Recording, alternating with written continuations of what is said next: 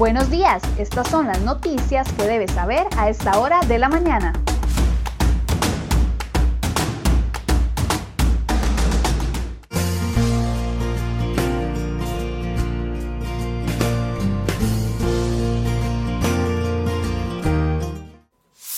Jueves 17 de septiembre, muy buenos días, muchas gracias por permanecer informado con CRO y Noticias. Vamos de inmediato con las informaciones que hemos preparado para el día de hoy.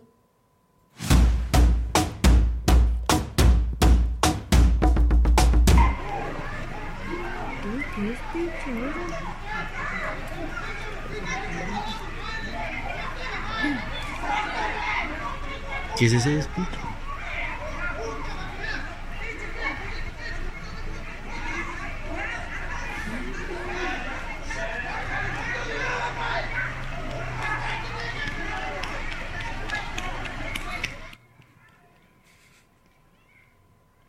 Este pleito que veíamos en pantalla entre vecinos en el sector de Llanos de Santa Lucía fue el detonante que culminó con siete personas fallecidas en un choque entre una patrulla y una buceta en Dulce Nombre de Cartago.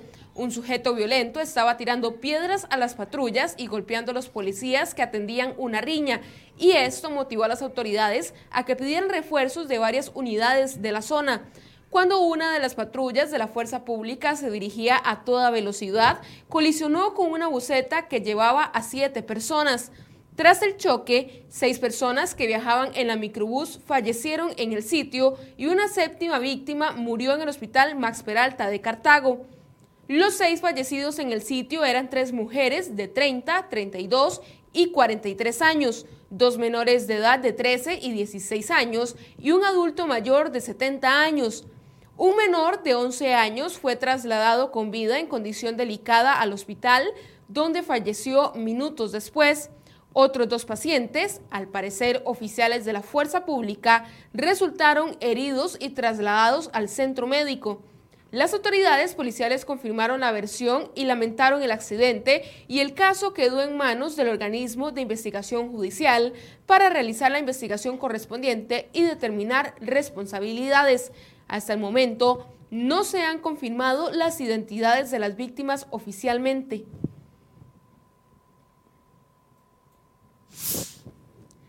Carla Garro, de 29 años de edad, narró a crhoy.com los minutos de terror que vivió este miércoles, producto de tocamientos de un pervertido sexual en Cartago Centro. Garro indicó que mientras caminaba por la acera al frente de su casa, un tipo se le acercó por detrás y le dijo, qué rico. La mujer indicó que en ese momento el hombre le levantó el vestido y le metió la mano. De forma textual, dijo que reaccionó y respondió, ¿qué es lo que le pasa? Y que el sujeto la intentó amenazar haciéndole creer que tenía un arma.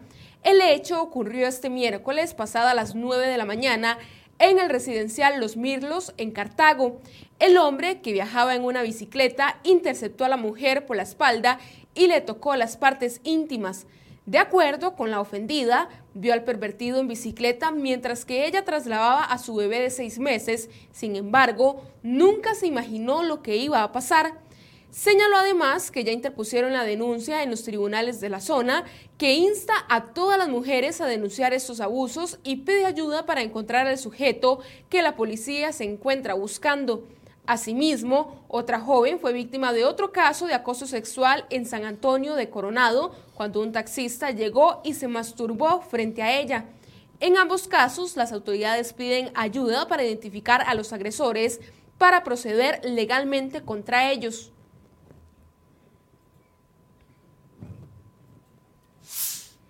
Continuamos con más sucesos y es que un sujeto fue trasladado en condición crítica al hospital de Alajuela tras sufrir graves quemaduras en su cuerpo luego de que se rociara gasolina y se prendiera fuego. El herido de 40 años se, bañó en gasolina y luego se incendió, lo que le provocó quemaduras de gravedad en el 30% de su cuerpo, así lo confirmó la Cruz Roja.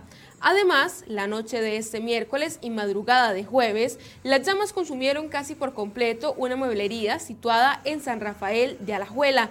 De acuerdo con bomberos, el incendio ocurrió 20 minutos antes de la medianoche y 500 metros oeste de la iglesia católica de la localidad. y un hombre murió la noche de este miércoles luego de que fuera apuñalado en el sector de Escazú.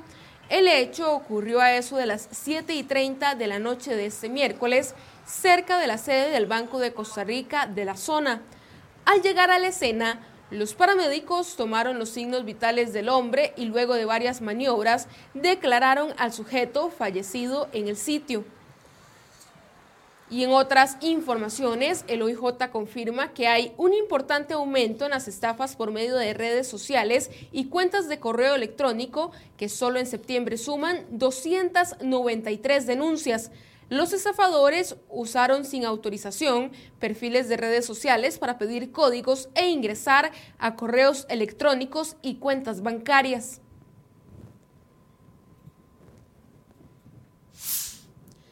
Los casos de COVID-19 siguen en aumento y este miércoles se sumaron 1.378 pacientes nuevos.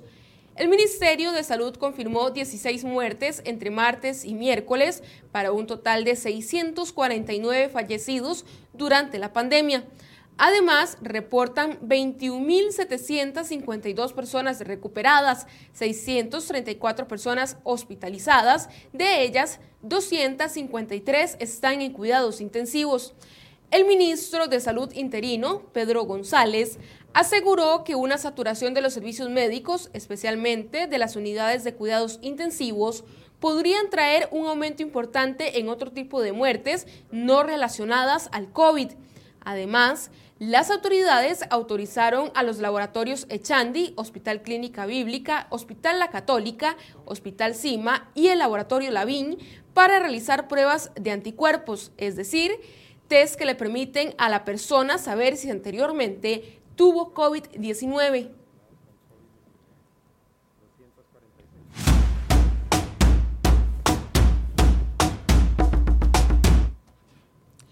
Rodolfo Méndez Mata, ministro del MOP, considera que la ley de regulación a las plataformas tecnológicas que gestionan el transporte de pasajeros como Uber o Didi debe incluir un tope a la cantidad de conductores que pueden brindar los servicios. El ministro rechazó rotundamente cualquier posibilidad que implique contar con un número ilimitado de choferes inscritos en las plataformas. Bajo su criterio, debe limitarse la cantidad de vehículos para evitar que el colapso vial se agrave, pero enfatiza en que esa decisión dependerá exclusivamente de la Asamblea Legislativa. Sobre este mismo punto, Méndez fue contundente. Si las plataformas se legalizan, deben ser consideradas como un servicio público. ¿Qué significa esto? Quedarían a cargo del Estado. Uber opera en el país desde agosto del 2015. Actualmente cuenta con más de 29 mil conductores registrados y casi un millón de clientes. En el caso de Didi, de capital chino, la empresa comenzó operaciones en noviembre de 2019 con 5 mil conductores inscritos, mientras que los datos del CTP indican que entre 11 mil y 12 mil taxistas formales o conocidos como taxis rojos están registrados. Un grupo de 20 diputados de distintas fracciones legislativas se ausentaron del Congreso e impidieron que este miércoles se tomara una decisión acerca de la continuidad de la defensora de los habitantes, Catalina Crespo. Tras el receso del almuerzo, solo 37 legisladores se presentaron a trabajar en el plenario, por lo que se tuvo que suspender la sesión que continuará hasta el día de hoy. Fernando Cruz, presidente del Poder Judicial, presentó una solicitud ante la Comisión de Nombramientos de la Asamblea Legislativa para ser reelegido como magistrado por un periodo de ocho años. CRO informó que el pasado 14 de septiembre que los diputados analizarán si amplían o no el nombramiento de Cruz como magistrado propietario de la Sala Constitucional, el cual vence el próximo 18 de octubre. Los magistrados de la Sala Tercera desestimaron la acusación presentada contra el diputado Melvin Núñez de Restauración Nacional por el delito de amenaza a funcionario público en contra de las legisladoras Florida Segreda y Carolina Hidalgo. En julio del 2018 dieron, se dieron a conocer dos audios de WhatsApp en los cuales Núñez expresaba su malestar con la legisladora Segreda por la conformación de una comisión legislativa y a Hidalgo por una llamada vieja del PAC.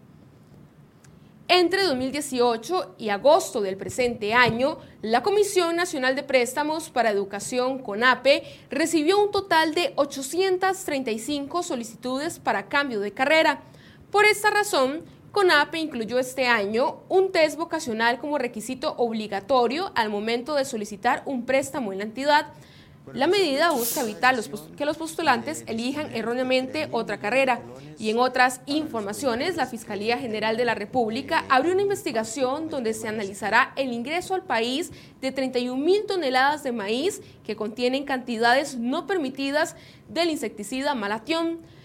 Los técnicos del Servicio Fitosanitario del Estado rechazaron el cargamento y pidieron que el maíz fuera destruido o reexportado. Sin embargo, el ministro de Agricultura y Ganadería, Renato Alvarado, autorizó la descarga del maíz mientras se resuelve una medida cautelar presentada por las empresas dueñas del producto. Este caso fue dado a conocer por crhoy.com desde el 2 de septiembre pasado, cuando publicó que el cargamento de maíz reprobó en dos ocasiones los análisis realizados por el Servicio Fitosanitario. La cantidad del insecticida que traía el maíz supera hasta en cuatro veces los parámetros establecidos en la normativa costarricense. El producto se encuentra almacenado en las instalaciones de las diferentes empresas y no se le puede dar ningún tipo de uso.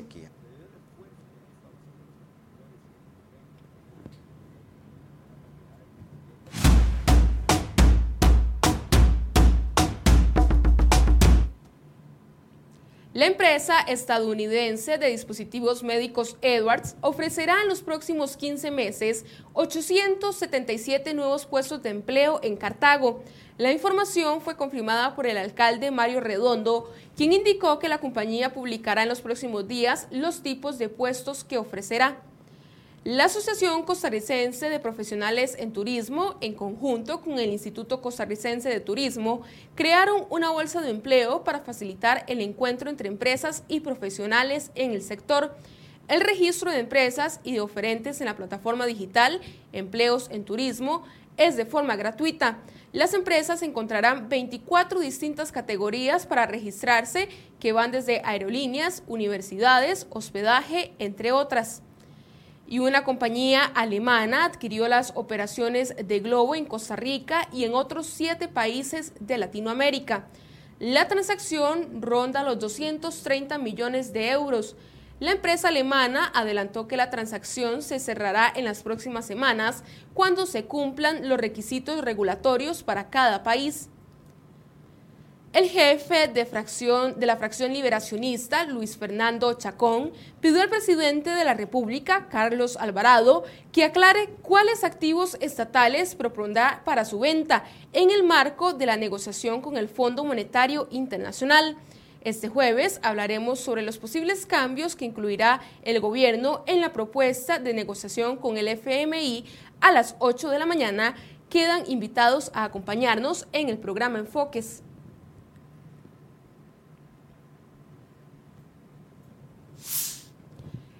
El sector construcción define como dramática su realidad a seis meses de haber empezado a resentir el golpe de la crisis paralela al COVID-19.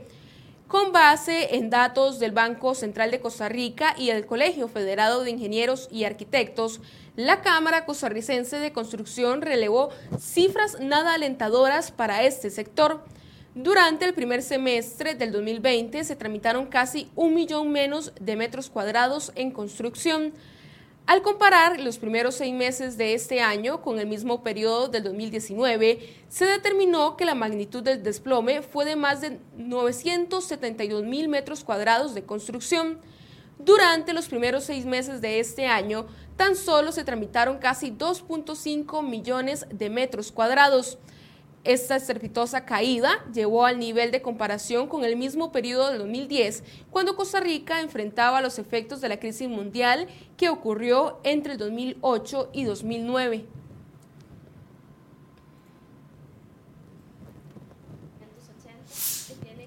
Buenos o malos. El Ministerio de Planificación esconde los resultados del Plan de Reactivación Económica que presentó el gobierno al país el pasado 8 de mayo. Desde el pasado 2 de septiembre, CR hoy solicitó a la ministra de Planificación, Pilar Garrido, un balance de los resultados que ha dado la hoja de ruta que se compone de seis medidas. Con ellas, el gobierno de Carlos Alvarado intenta ayudar a levantar al sector productivo en medio de la peor crisis económica que ha golpeado al país en las últimas cuatro décadas.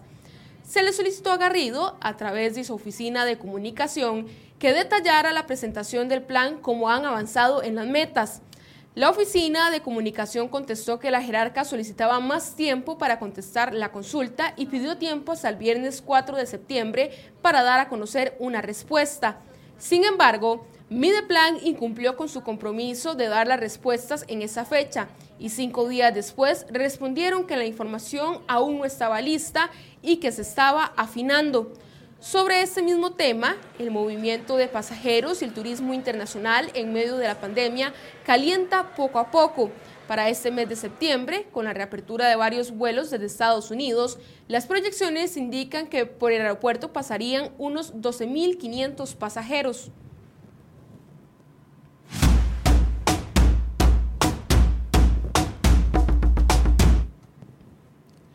Familiares y amigos de Javier Ordóñez han pedido justicia y que los policías implicados en su muerte respondan ante la ley durante el funeral privado que ha tenido lugar en Bogotá, capital de Colombia.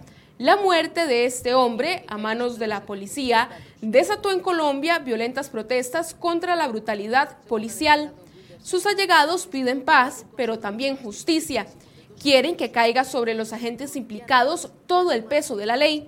Ordóñez fue asesinado por el aparente uso de fuerza excesiva de autoridades policiales colombianas.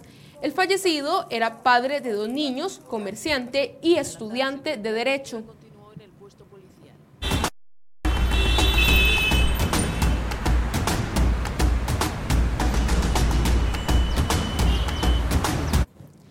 Siete y 38 de la mañana realizamos en este momento el reporte del tránsito. Iniciamos en la rotonda de la Y, donde vemos una cantidad importante de automóviles en este momento. Se torna un poco lento el tráfico por esta zona. Y ahora nos vamos hasta el sector del registro nacional. Esto es en Curridabat, donde aquí vemos un poco más fluido el paso a esta hora de la mañana. Y continuamos el recorrido en Pozos de Santa Ana, la vista hacia San José, donde también son bastante óptimas las condiciones del tránsito. Finalizamos este reporte del tránsito en el sector de la Lima, la vista hacia San José, donde se ve completamente vacía esta carretera.